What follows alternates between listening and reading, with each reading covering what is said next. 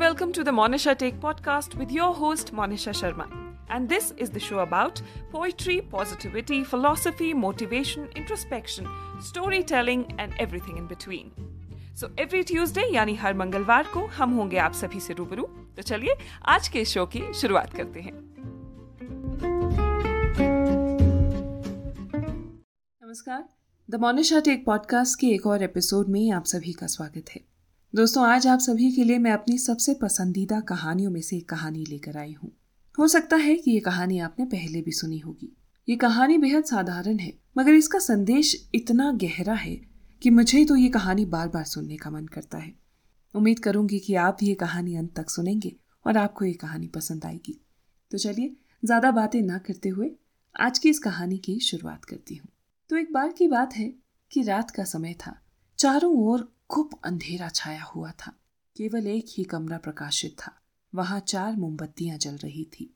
चारों मोमबत्तियाँ एकांत देखकर आपस में बातें करने लगी।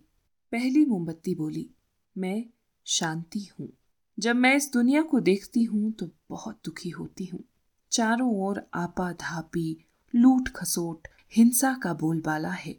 ऐसे में यहाँ रहना बहुत मुश्किल है। मैं अब यहाँ और नहीं रह सकती। इतना कहकर मोमबत्ती बुझ गई।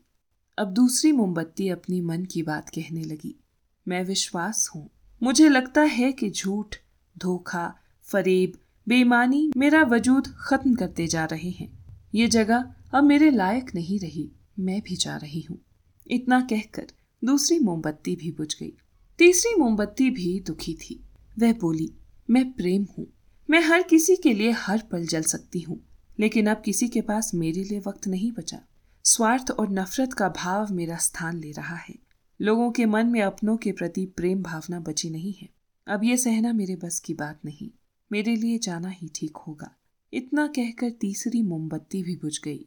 तीसरी मोमबत्ती बुझी ही थी कि कमरे में एक बालक ने प्रवेश किया। मोमबत्तियों को बुझा हुआ देखकर उसे बहुत दुख हुआ। उसकी आँखों से आँसू बहने लगे। दुखी मन से बालक बोला इस तरह बीच में ही मेरे जीवन में अंधेरा कर कैसे जा सकती हो तुम? तुम्हें तो अंत तक पूरा जलना था, लेकिन तुमने मेरा साथ छोड़ दिया। अब मैं क्या करूँगा? बालक की बात सुन चौथी मोमबत्ती बोली, घबराओ नहीं बालक, मैं आशा हूँ, मैं तुम्हारे साथ हूँ। जब तक मैं जल रही हूँ, तब तक मेरी लौ से दूसरी मोमबत्तियों को तुम जला सकते हो। चौथी मोमबत्ती की बात सुनकर बालक का ढाढ़स बंध गया। उसने आशा से शांति विश्वास और प्रेम को पुनः प्रकाशित कर लिया। दोस्तों, जीवन में समय एक सा नहीं रहता। कभी उजाला रहता है तो कभी अंधेरा। कभी जीवन में अंधकार आए, मन अशांत हो जाए, विश्वास डगमगाने लगे और दुनिया पराई लगने लगे। तब आशा का दीपक जला लेना चाहिए। दोस्तों, जब तक आशा का दीपक जलता रहेगा, जीवन में कभी अंधेरा नहीं हो सकता। आशा के बल पर जीवन में सब कुछ पाया जा सकता है। कहते हैं ना, उम्मीद पर और आशा पर ही तो पूरी दुनिया कायम है। इसलिए जीवन में कभी भी इस उम्मीद, इस आशा का साथ मत छोड़िएगा। तो दोस्तों, ये थी आप सभी के लिए आज की कहानी।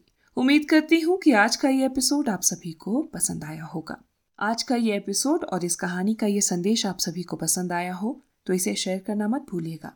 इसी तरह की और कहानियों के लिए आप मेरे पॉडकास्ट द मोनिशा टेक को यूट्यूब स्पॉटिफाई और फेसबुक पर सब्सक्राइब और फॉलो ज़रूर कीजिएगा। धन्यवाद।